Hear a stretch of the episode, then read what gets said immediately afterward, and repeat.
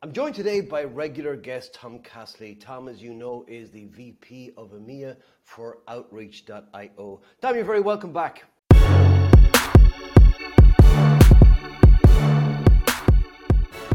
Thank you for having me again. Yes, looking uh, forward to it. So today, Tom, I want to talk to you about coaching high performance teams. And this is one of these perennial topics that is, is, is deemed and held up as so, so important. But yet, when you look at the practice of it, it, it, it never seems to quite live up to the hype. And, and I want to get your take on it. So maybe we could just start off with uh, talk about, first of all, about coaching in the context of training. Like, if training is so good, so effective, why do we even need coaching? Oh, I, I, wonder if I can do what I typically do, which is take it one step further back than that in the first instance, which is actually make sure you hire people who are coachable. Um, and um, uh, I, am possibly going to shoot myself in the foot for any candidates that I'm interviewing uh, coming up because now they'll know kind of the, the secret sauce to it. But um, one of the questions that we use during interview to identify that because if somebody's not coachable, it doesn't matter how many times you train them, um, you, you, are not going to see a, a, good return on that. So one of the ones I do is um, I say, um, okay, uh, actually, uh, I took inspiration from you a number of years ago. You know when you say, if you asked our customers what we did, what would they say? And it gets you to talk about it in that terminology. So I will say to a candidate, if you asked our customers what we did, what do you think they would say? And I get a response from them. Uh, and what I'm trying to do is not have them read off stats off our website, for example. So it becomes in their own words, right? Um, now, that obviously tests their ability to tell a story without using buzzwords and all of the rest of it. Uh, it hmm. doesn't matter how well they do, my response will be that's probably one of the worst examples that I've been given do that deliberately uh, because I want to put them under pressure to see how they cope with pressure. Do they freeze, flight, you know, fear, freeze, fight, or flight? You know, the, the typical response. And then I say, let me give you my response. So if you asked our customers what we did, this is what they would say. Bam, bam, bam, bam, bam, go through it. And I say, take a breath, have another go. Now, they're under pressure. So obviously, if they you know if they, if they falter at that point, then I've then I've got indicators to another uh, capability. But one of three things normally happens to that. Either they just do exactly the same as they've done before, or they go off and they try another version which still doesn't relate to what I've just told them. So they try and be clever. Or what they do is they have a good go at kind of regurgitating what I've just provided them. And the response that we're looking for is them having a good go at regurgitating the response that we've just given them. What that tells me is under pressure, they're able to listen, understand, and change their approach.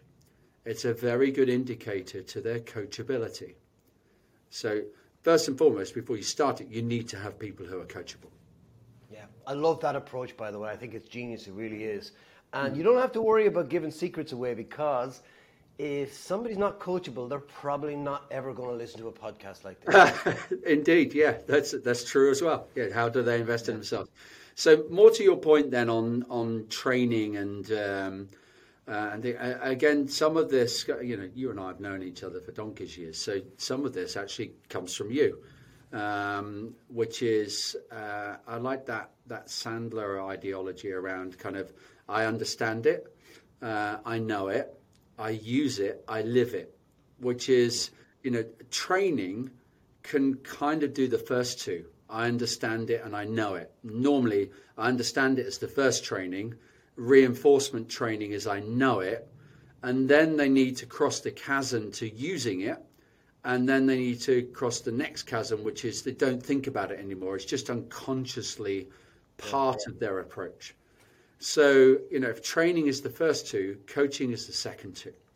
Uh, and if they're not used together, uh, you get very limited kind of results. Uh, you know, coaching somebody without having some new material or something they've been trained on just is reinforcing processes or skills that they've already got.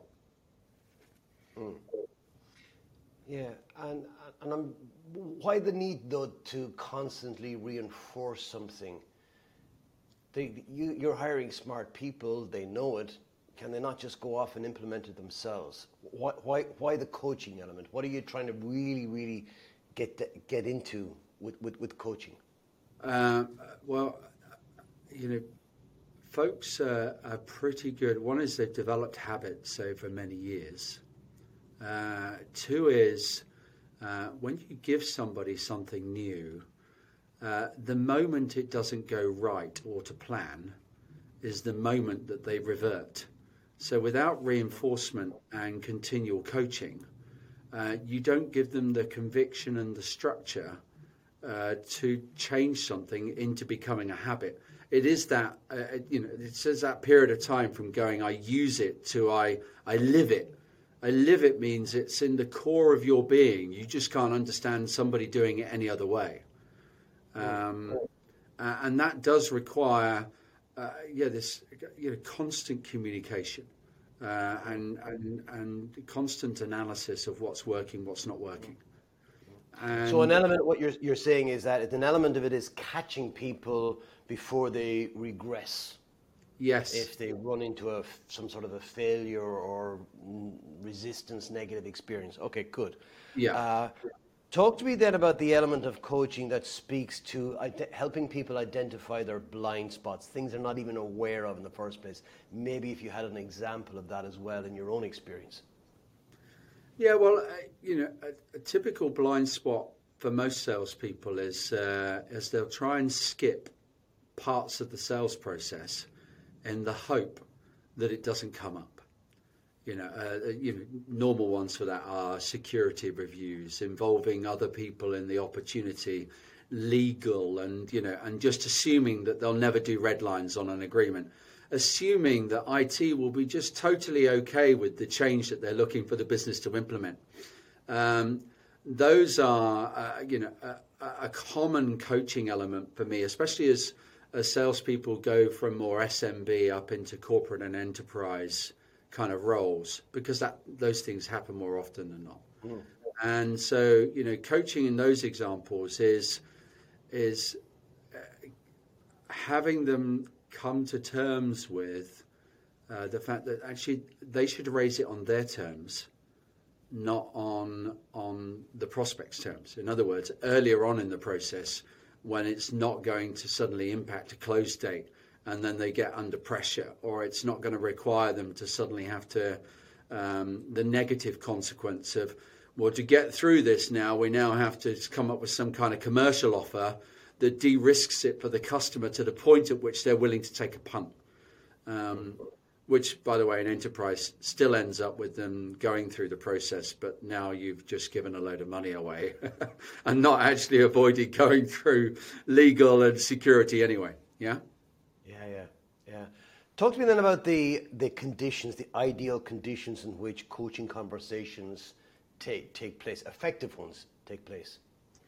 Yeah, so uh, I, for me, I like uh, situational leadership in in this area, and I also like, uh, and I'll unpack that bit in a minute. And I also like uh, the philosophies which come across in Dave Marquet's book, "Turn the Ship Around." Um, so the first one, situational leadership, is a recognition of somebody's skills uh, at a given moment. So somebody who's onboarding, for example then you're more likely to be slightly more directive rather than coaching. And directive is, you know, go away, do that, and come back when you're finished. Uh, and so you're effectively driving the car and they're a passenger in the process. Yeah. The second level, S2, is a bit like when you're learning to drive. So now the rep is in the driver's seat, but I've still got a clutch and a brake and a mirror and you know I, I can stop them you know crashing. And uh, that in situational leadership is described as let me show you how I would do it. So they're driving but I'm saying you know take the next left slow down speed up um, but you know they're still controlling most of the process. And then um, you then move to what's called S3 which is coaching which is help them to do it their way And the skill there uh, is is more the onus is on the leader than on the follower in that instance, or on the on the sales rep. It's the manager's uh, or the leader's willingness to not impose their will on the salesperson, but to help them by asking great questions, uh, discover their own solution to the problem or challenge. And uh, that takes effort, uh, and you have to be more deliberate in that process. But the beauty of that is, is that done well, uh, you don't have to coach somebody on the same situation again and again and again. When you're more mentoring, like the like the driving instructor, you create this parent and child relationship where all they do is they just keep coming back to you and say, "How would you deal with this situation?" You say, "Well, I would deal with it like this," and they go, "Oh, that's brilliant, thanks." Off they go, toddle off and do. And then the next time they come up with a pricing objection, how would you deal with that? Whereas what a good coach would say is, "Well, what do you think? Uh, what are some of the options you've considered? Oh, interesting. What's the pros and cons of each of those approaches? Mm. Help me unpack that. Um, mm. A good question I like as a coach is always when they come to me with, with a with a question is, um, what, what, do you think I'm thinking? Uh, which, by the way, means I haven't got a clue what the answer is. But just by saying, "What do you think I'm thinking?" they're like, uh, "I don't know. Maybe you're thinking that." we should yeah, look at a multi-year deal. Huh, yeah. yeah, that's a good idea. What, what, made you come up with that? Uh, well, if we do a multi-year deal, then we can look at structuring it slightly differently. All right, and, and, and what ways do you think you could think about structuring it? Half of it is just uh, giving them the space to take the requisite amount of time to consider their options. Slow down to speed up. What do you think I'm thinking? I love that one. yeah, I use it. also gives you space and time as well. Oh yeah, yeah, yeah, yeah. Process something. I was wondering when you said you talked about in, in situational leadership. I think it was S two. Correct me if I'm wrong. Or somebody's coming to you and saying, "How would you do this?" Right? Yeah. And you go, "Here's how I would do it," and you, they go off, and then they come back, and you're creating this kind of learned helplessness. I wonder how much of that is is risk sharing, where they're saying, how would you do it? So if you then say, do it this way, and they go off and do it, and they say, well, you said do it this way. How, much of it is yeah, that versus uh, uh, no? I guess it, what it obviously is in terms of the rep who's come to ask you about that question, but this is the trap that a lot of inexperienced managers get into. You know, it, it, uh, the typical promotion path into sales leadership is I'm a great rep, uh, and now I want to be a leader. And those great reps, uh, unless they're really good, fall into the trap of basically becoming the super salesperson that has a bunch of people who work for them that basically do the admin and get them from one step to the next, and then they turn up and be a superb salesperson. And you know those people are making their number, but you know if that person was that manager was to leave the business, that team will fall apart. Now, uh, I advocate that if you're a great coach, uh, then if I go off on holiday for a couple of weeks, the performance of the team isn't impacted. Yeah. You're giving them uh, the ability to become self-sufficient. You're making yourself redundant. Mm-hmm. And if you take, if you think about, okay, how do I, how do I give people that that those skills and attributes to be able to do it. That is coaching. Now, I, I also have to say, as a leader, when you get into that, it's really rewarding because actually, when you help people do it their way, the amount of stuff I'm learning now is more than I've ever learned in any time in my career because I'm giving people the space to be creative. And I'm like, geez, a number of times I've gone, if only I'd done that when I was repping, you know, it would have been, you know, a, another bedroom in my house, for example. Yeah. Yeah. Think you have enough bedrooms, Tom. You don't need any. I've got, I've got four kids. We need them. I was just say, unless you want to tell us something. Yeah. Um, I, I, had a question on if, if you want to just extend on the the environment thing a little bit in, in, in, the context of formal versus informal. Where should it take place ideally? Yeah, I'm a, I'm a fan of, uh, of formal uh, as nearly 95% of it. The informal stuff is a five minute conversation and never gives time for the uh, how should they do it. It, it you know it, it, can only become a kind of a five minute answer. Here's the problem. Well, that's the answer. Yeah.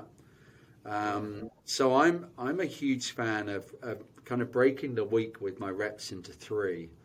So there is a there's a forecast meeting which is pretty formal. No coaching done in that.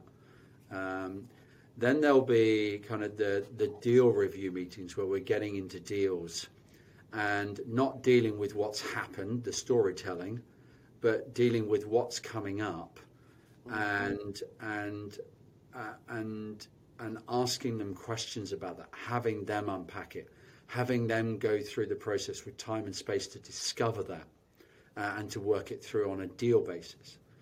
The third meeting, which is often missed out, is what I call a personal one to one. There's no laptop, there's no Salesforce, there's no deals that are discussed. We're now looking at, um, you know, uh, ultimately um, uh, a set of conversations that that go for long-term goals as well as short-term goals. So a long-term goal might be, um, you know, in three or four years' time, I want to buy a house, I want to settle down, I want to have a family, and I, I want to be living outside of London. Well, brilliant. That's great. And we're on a journey to help you do that. Let's, let's break that down into, you know, chunks of time, years, and then into quarters and what have you. And then help them break that down into what do they think they need to achieve, uh, you know, on a monthly basis and then break that down into well what what what things do they need to do more often and what things do they need to do better. I always talk about frequencies and competencies. They're leading indicators. If i do these things more often or i achieve these kpis and i do them better then i'm more likely to have a positive outcome. Trust the process.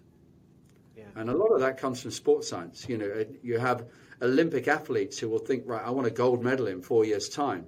I'm not gold medal standard today. And they break it down and ultimately come up with a plan that actually is on a daily basis.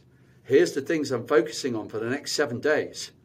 Mm. Uh, and these are the things, and so on. And then that racks up into months. Those months rack up into seasons. Those seasons rack up into years. But mm. don't think for a minute that that progression isn't deliberate signposted, and worked on collaboratively with their coach. Mm. That process sounds to me also very much like how you describe how you do your mutual action plan.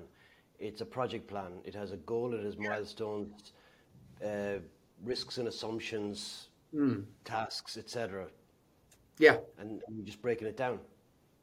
Uh, yeah, breaking it down, and then and then you kind of got the the ambience of it. There, you uh, you know, to be a good coach, uh, there needs to be a willingness on both sides to be honest and frank, and uh, you know, not to sugarcoat everything all of the time. Mm-hmm. And um, you know, I'd encourage people to take that very sensitively for a start. You need to build that rapport, that trust. They need to know in those one-to-one sessions, those the, the, the real coaching, sessions yeah. that stuff that happens in there doesn't bleed over into the deal management and to the forecasting sessions. Uh, you're forecasting this deal, but you told me in our one-to-one that you just have no no uh, no willingness or ability to ask for a close date. And now you're telling me the close date's in December. What are you basing that on? You're effectively yeah, yeah. using that session to beat them up in another one. Uh, that's not cool and that won't you create trust in, in a heartbeat yeah. with that. Yeah. Yeah, and uh, the way you're describing it, then it sounds to me this this is not an event; it's a process. It's ongoing, and they're connected. It's it's a journey. Yeah, it's connected as a journey, and and the other the other dimension to that is I'm a I'm a big fan of creating coaching moments between peers. We, we spoke about it before. If you know somebody comes up with something that's great, in one of these sessions, or they come to me and say, "Oh, you know, I had this particular situation, and we did this and this." I go, "That's fantastic. How did that turn out?" It turned out amazingly well. We're now doing this and this. Okay, all right.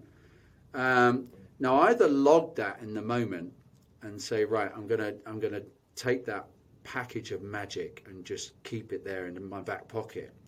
And if I have another rep who comes to me with a similar problem, rather than creating this culture, uh, this coaching kind of dynamic where they always have to come to me, I say, uh, do you know what? Uh, another member of the team came up with that recently. Why, why don't you go and speak to Rob? Uh, I think he's got some good stuff for you on that area.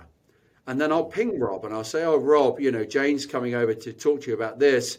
Could you make sure you spend, you know, probably half an hour kind of unpacking that? Uh, and by the way, if, if you want me to sit in on that session to give you some feedback on on your coaching of that person, I'm happy to. Or if you record the call, and we can listen back to it later, and then I can give you some feedback on your coaching style. And and you know that just creates one is uh, you're you're sharing the load of that coaching, uh, as well as building those people up to be future leaders. Yeah, that's smart. I'm curious listening to you does it ever get to a meta level where you're with a coach E and you're saying to them, and have a think about how this conversation has gone and how that might apply to your conversations with prospects? Getting them to think about, so what you're doing is you're asking them a lot of questions, you're getting them yeah. to come up with the answers, and getting them to reflect on how your conversation with them played out, what went on in it, what happened as a result, and how, how they might take that into their conversations with prospects? Uh, I would first to admit I'm not a finished article. I'm taking a mental note of that, and, we'll be having a play with it. okay. Yeah, it just struck me when you were saying it. I because I, I yeah. thought the, the kind of conversation you're having with them is exactly like the kind of conversations we want them to have with prospects, where 100%. they're and if they've enjoyed the answers yeah, and if yeah. they've enjoyed the process and weren't yeah. frustrated by being asked questions and being made to think about it and what have you, that's that should reinforce their willingness and ability to do the same with their prospects, which, as you say, is a great discovery. Yeah. And so, in terms of frequency, kind of cadence, I know you, you mentioned the conversations. Does everybody get a conversation once a week?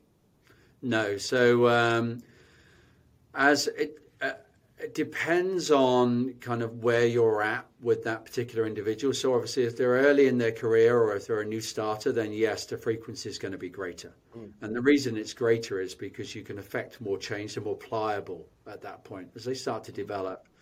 My more experienced reps, yeah, weekly forecast is typical.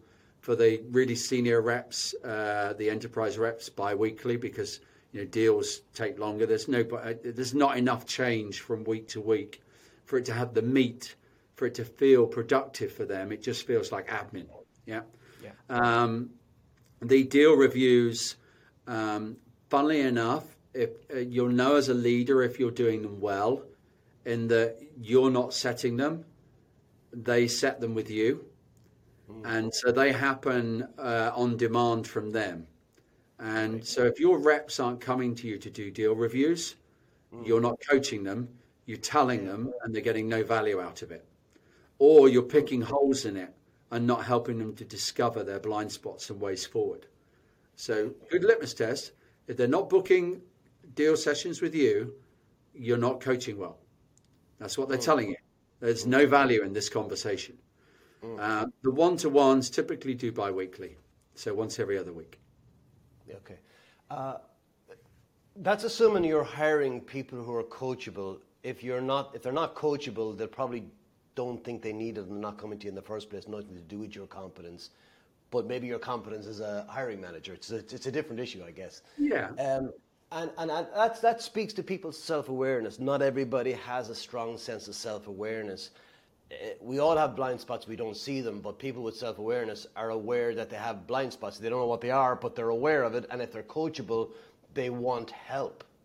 And I'm curious to know if, in your experience, the kind of reps you come across who struggle with that self awareness, how you deal with them differently. How do you get them to, to, to see themselves as other people see them? Uh, you, I, uh and there's two sides to that. One is I don't have a lot of experience of that. I just don't hire people who aren't coachable. Period. Uh, so I, you know, I pity people who are who go into, you know, if I if I'm a leader that goes into a business and I inherit a bunch of reps who are not coachable, um, you, you, might want to think about cycling some of those through. Uh, but ultimately, uh, uh again, if you're using, you know, coaching that S3 type approach, uh, and you're asking them questions and teasing it out, uh, and actually kind of doing it, I'm confused. Help me to understand. You know, all of the stuff which is good discovery, um, come to it eventually. Uh, and you just need to help them develop and exercise that muscle. I can imagine it would be pretty rewarding as a leader if you took somebody who was really stuck in their ways and actually helped them to discover a new way that mm. they saw had impact in their career. And I, I, looking back, I did it. I did it with um, with one person in particular when I was in Oracle. This person was, you know, probably five years from retirement, perennially successful, uh, and uh, you know had, had used their way for many many years, and and I saw that you know they were just basically working too hard uh, and uh, and they've been perennially successful, but nearly you know. Uh, you know, wound themselves into the ground by you know just just doing too many cycles on too many things and being too helpful to everybody and all and sundry without looking it through. And um, uh, they were pretty money motivated, funnily enough, five years from retirement. And uh, all it took was just to have them whiteboard on, a, you know, put up on a whiteboard what every deal was actually worth to them in commission, and then to just analyze, well, what effort are you putting? Oh, wow. So you put the same effort into every deal, whether it's worth a thousand in commission or 20,000 into commission. Interesting. And then, and then just paused and they went, do you know what I'm going to do? I'm totally going to change the way I'm working on these ones here because they're just not worth enough money to me. Tom, how can I start giving those opportunities to other people and I just concentrate on these bigger ones? I said, oh, yeah. well, uh, you know, why do you think they would be interested in taking those other opportunities? It's just then we go off on it, yeah, yeah, yeah. Uh, through a process. But, yeah. I love what you did also when you did that, and I think that might just pass by in a stream of consciousness for some people. Is the idea you said you didn't say how much is the deal worth. You said how yeah. much is it worth in commission. Yeah, different question. Yeah. Because it's very personal, that is. It's like, forget about the, the top line revenue or bottom, whatever. It's how much yeah. is it worth to you?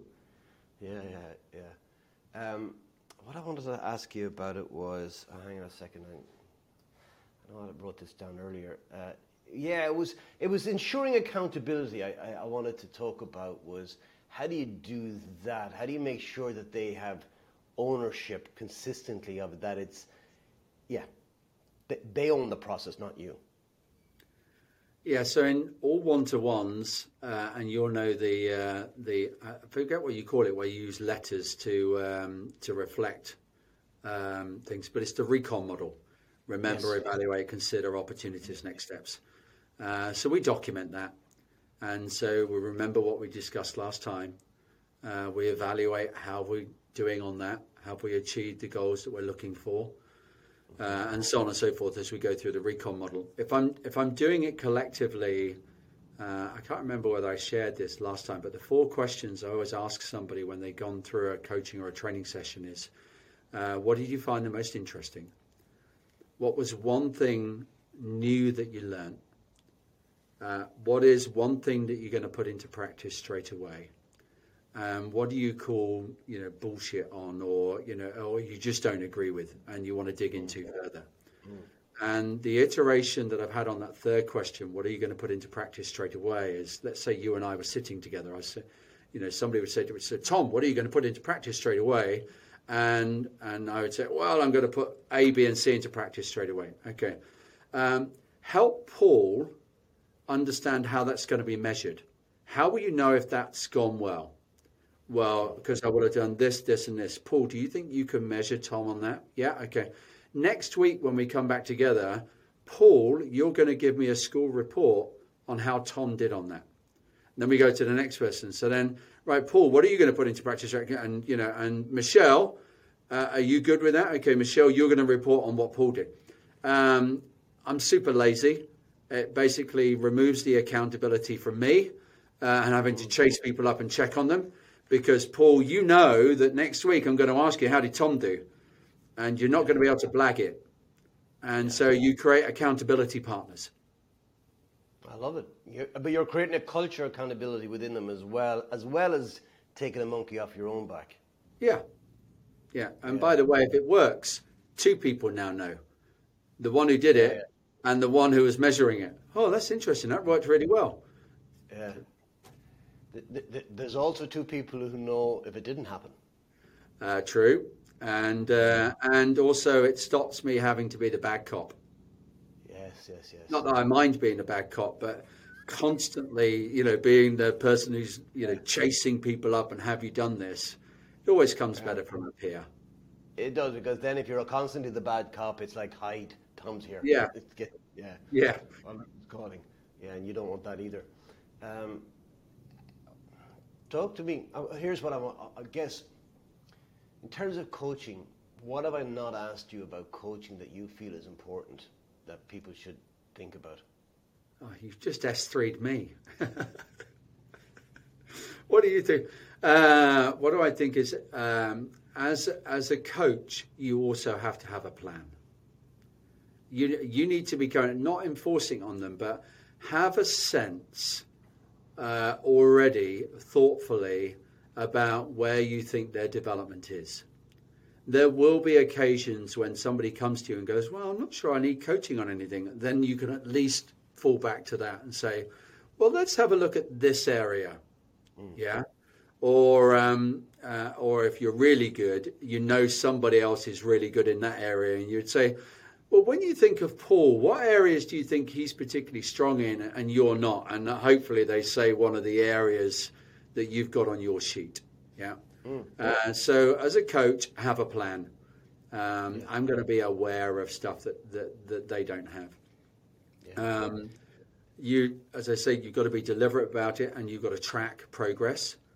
Uh, so, where possible, um, try and create objective criteria for measuring progress rather than subjective. I think you're doing great discovery now. Oh, really? Well, you know, what is great discovery? Great discovery is, you know, I, and I've talked about, about this before, is, um, you know, a, a B grade rep stops doing discovery when they, they can justify the list price uh, uh, an A grade rep, sorry, a C grade rep when they can justify the list price, a B grade rep when the cu- they think the customer can justify the list price. An A grade rep uh, stops when the customer doesn't care what the price is, and an A plus rep stops when the customer doesn't care what the price is, but also can uh, can explain that to other people within their own business. In other words, inspire that as well. They really hold the whiteboard pen and can draw it up. Yeah. Now, uh, that uh, when when you can when you can start to subjectively, sorry, objectively measure that, then that gives you a better foundation for giving somebody the confidence. Okay, I, I know where I'm at on the journey. It's not an it's not an er response. Oh, that's better, quicker easier. It's it's it's very objective. That's what I would say. Okay. Cool. What role does sales tech play in the coaching process for you? Uh, well, one of the critical ones uh, is obviously the ability to record calls uh, and to review those. Um, uh, however, having said that, that's um, there is a trap on that as well. So the, the reason I the reason I say calling uh, recording calls is important is because I can't be on every call, and also if I'm on a call, I'm actually trying to be present with the prospect. Mm. I'm not sitting there, kind of you know looking over here, ignoring the prospect and just taking notes the whole time. That would be disrespectful, right? Mm. So the ability to coach when you're present in the meeting. Uh, and to make the and to be thinking about the prospect and uh, and your seller is difficult. So by recording it, that gives you um, the place and space uh, to be thoughtful about that, right? Now, the challenge, to trap, is you know the average manager has what seven reps typically, and in today's digital kind of selling environment, uh, now we don't have to travel to a customer. Instead of doing like a couple of meetings a day, uh, most of my sellers are doing seven to nine meetings a day. Well, seven times seven, that's 42 calls a day. Times that by five, wow, we're suddenly at 210 calls a week. Well, I know you can listen to calls at two times speed, but that's a full time job. I, I can't listen to every call. Mm. And so, what uh, the trap that people find themselves getting into is they start just listening to the bad calls, yeah. not the good ones. Uh, and so they then start to, you know, beat people up for all the things they could have, should have, would have done. Yeah. yeah. yeah. So there is a with with great power comes great responsibility. Is that a Star Wars quote? I think it might be, or something, yeah. or, or it might be Superman or Spider Man, one or the other. Um. So is to is to what I would suggest in that environment is you ask your reps to bring you three calls a week, uh, and they have to bring them to you, and ideally you want them to be good calls. Bring three calls you're proud of this week, because then you can reinforce things they've done well, uh, and coach to uh, to iterative improvement rather than shining a spotlight on when they know they screwed up. Yeah. yeah. That also gives you an opportunity to stroke their ego, make them feel good about their accomplishments as well. Yeah, well, uh, you know, uh, there's there's data out there that says that reps that listen back to their own calls Im- improve their performance by nine percent. So it's not just me who should listen to the call back. Yeah, you know, it's a bit like I, I did it yesterday. I was I was driving yesterday, unusual, uh, and I took a customer call. And when I got to the end of the customer call, uh, I couldn't actually remember any of my journey. Now, obviously, I'd driven safely, I hadn't had an accident, and obviously was able to drive, but mm. a lot of my brain was on the prospect. So, you know, if you asked me to talk to you about what was my journey like, how many traffic lights did I stop at, and, you know, did I leave a good distance between cars and all the rest of it, I'm pretty sure I did, but I couldn't tell you whether I did or not. So when a rep listens back to their call, it's a bit like you know these cameras you now have in cars where it like records it. It's like looking up and you, oh wow, oh I cut that corner, and oh I nearly ran that red light, or I didn't see that pedestrian there. They they can coach themselves. Yeah. Uh, to then be more thoughtful about their next call, and maybe make just one or two bullet points, post-it note on a screen that says, "Make sure to pause at the at the red light," you know, which is you know pause after a customer says something. Yeah. And then we here we also encourage reps to review each other's calls.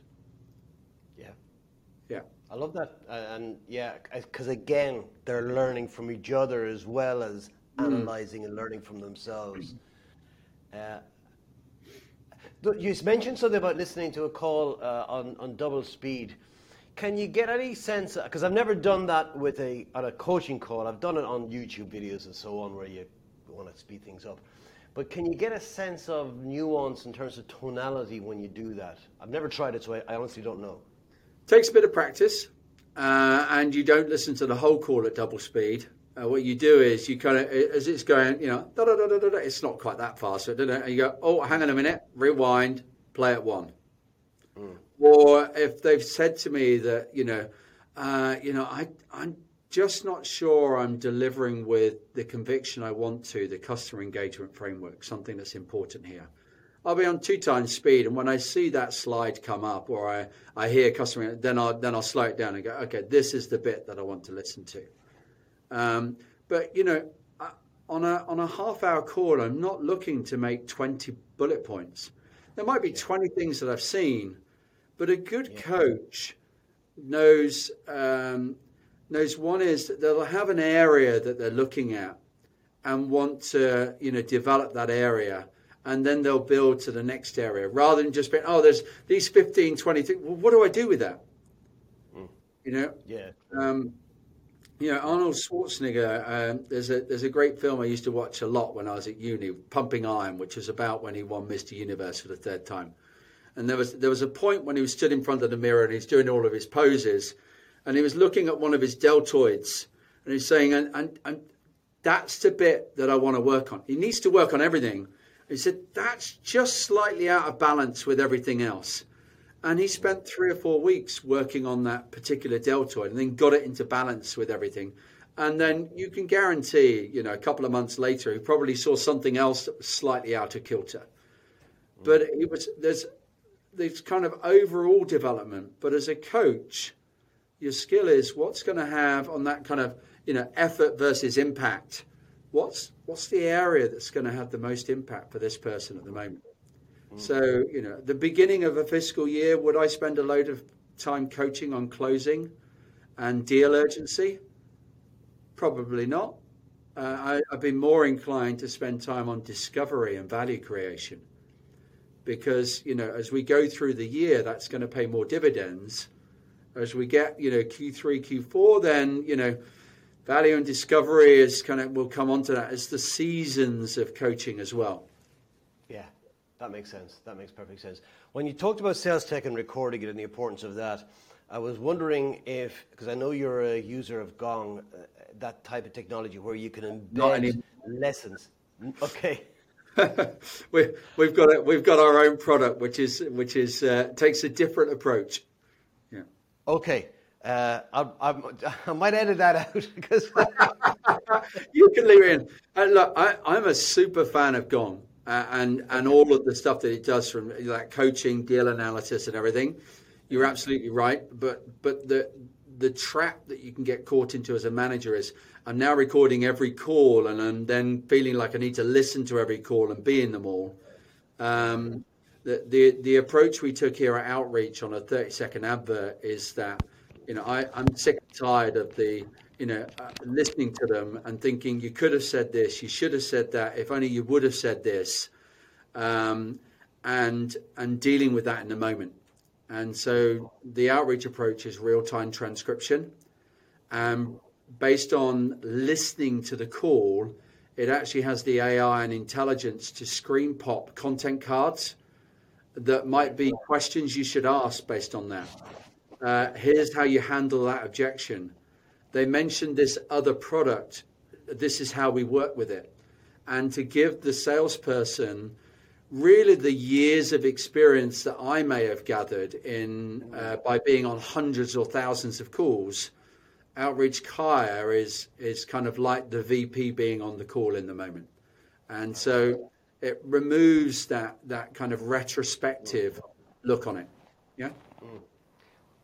Final question on this: What's your take on the role that psychometric assessments play in the coaching process?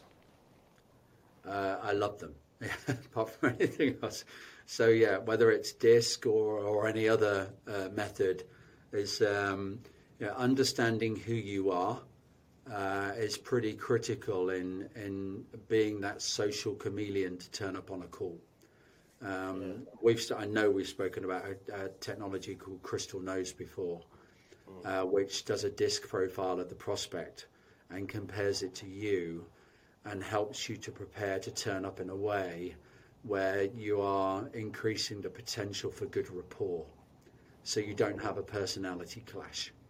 You know, whilst I, I don't believe that people buy off people they like, I do believe that they don't buy off people they don't like, um, yeah. which is a slight nuance on that. And, and one of the ways of protecting against that is understanding how you turn up. And, uh, you know, I have some reps who are quite submissive in nature and can get pushed around. And so we coach around that. Uh, we have others which just love getting into detail in the conversation and consulting uh, and would sell nothing other than their time and expertise if they weren't aware of that. And then I have others who, uh, you know, are very clever, very directive, and will tell the customer exactly what they need to do after listening to them for 10 minutes and so you know they need to understand that uh, and to uh, and to be aware of it. Yeah. Yeah. Yeah. Excellent, Tom. Tom, I, know I said that was the final question, but I did have one more, and we need to talk about the elephant in the room here. Uh, you, I was close to it when you mentioned pumping iron and I had this vision of a 70s movie star in it. and I think anybody who's watching this will also know what I'm talking about when I say a 70s movie star. Talk, talk, talk to me about because I've noticed you doing this a couple of times during the conversation. It's like this is going to go down like some Groucho. This because it, it itches what, like hell. That's why. yeah, and it, it, it, also places the recording this video firmly in November. I, am guessing. I'm guessing it's a November. Please tell me it's a November. it, it is a November thing. Yes, I haven't grown yeah. this by accident. Yes, so um, yeah, I mean, raising uh, money and awareness for you know prostate cancer, male cancer, and also for mental health. Yeah. Do you have a um, particular link on that, by the way?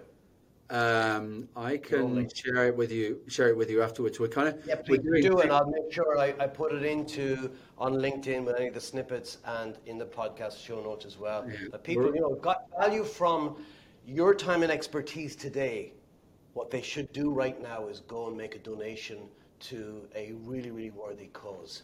And the fact that you've been willing to come here and humiliate yourself. Yeah. Thanks. Deserves reward in itself. Yeah, we're actually we're pushing about it. We're doing uh, uh, Annie, uh, one of our um, AEs here. Uh, she can't grow a moustache, funnily enough, and uh, so she came up with the idea of doing a midnight walk. So we're actually on the third of December. Hopefully, it's not too cold. Uh, walking a marathon around London from midnight through for the same charities. Uh, and and the one in particular is um, is a charity that trains barbers uh, to help identify mental health uh, challenges in men. So you know, suicide rates in men is way higher than it is in women, and yet men don't go and find support and they don't ask for help.